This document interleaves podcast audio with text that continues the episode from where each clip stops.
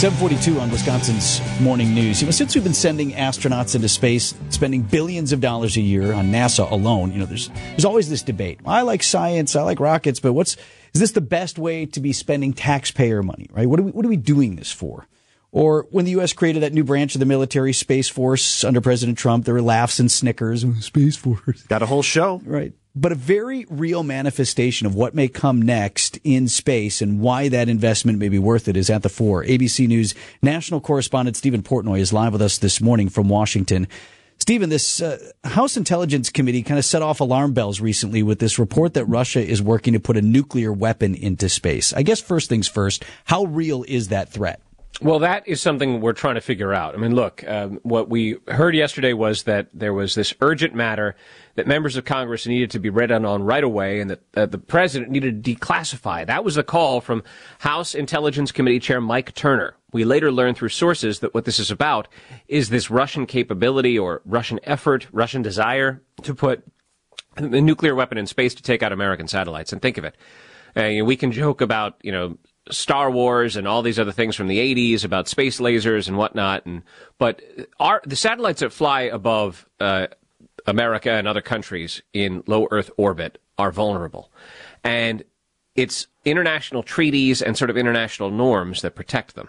Uh, but if the Russians are talking about blowing them out of the sky with a nuclear weapon, think of the diminished capability that the United States would have, that we would all have. I mean, in, in our pockets, we have devices that tell us where we are and how to get from one place to another. That's satellite technology. Uh, the ability for this radio station to bring in network programming or sports programming, that's satellite technology. Uh, the idea that, you know, all of our uh, military capabilities overseas are, and spy capabilities, it's satellite technology. And if you take it all out in one swoop, you leave the United States extremely vulnerable and that's what Congressman Turner appears to be most worried about. Now, one of the questions that's been asked is here in Washington, D.C., why yesterday? Why did Mike Turner feel the need to ring an alarm bell on this? Pull the fire alarm, essentially. He's the chair of the Intelligence Committee. He has the authority to be part of the oversight, to, to peer into what the executive branch knows on behalf of the people, and to sometimes, in rare circumstances, pull the alarm, as he did yesterday. But you know, when you have his counterparts in the Senate saying no need for alarm, and you have the Speaker of the House say no need for alarm, you have to scratch your head and wonder what's behind all this. And today, the uh, President's National Security Advisor, Jake Sullivan, is going to go to Capitol Hill to provide a closed door classified briefing to the four senior members of the House who are involved in intelligence matters the Speaker of the House, the Democratic leader, and the chairman and ranking member of the Intelligence Committee, and they're going to talk about this Russian capability.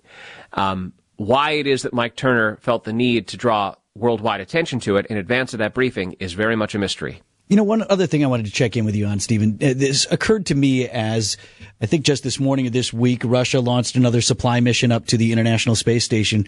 What folks need to know about our astronauts and cosmonauts is they are still in some cooperative ventures working together in Earth orbit. How uncomfortable some of these things must be for those folks who are up there just trying to do their jobs. You got to wonder about that. I mean, look, um, space exploration is a civilian endeavor, and to the extent that NASA cooperates with the Russian Space Agency, that's all in the uh, area of sort of scientific advancement. But when it comes to military capabilities and espionage and you know the spycraft and all that, that is a, a state game. That is a game of risk, and you know, you know, ultimately, when it comes to capabilities, you remember the arms race through the later part of the 20th century, it was all about one-upmanship. And so it looks like, in Mike Turner's mind, this is a Sputnik moment, where suddenly mm-hmm. the Russians have advanced ahead of us, and we had better chase or catch up to or defeat their efforts to try to get ahead of us. Otherwise, we could be left vulnerable. ABC News national correspondent Steven Portnoy live with us from Washington. Thanks, Steven. You bet a little bit uncomfortable at the cl- coffee closet up there in the ISS this morning. Yeah, and nuclear hey, warfare. Hey, just, Vlad, anything new there in Russia? and nuclear warfare is always something that just gives me the shivers anyway. just the idea, and we didn't get to it, but they say they're going to use it to take out satellites.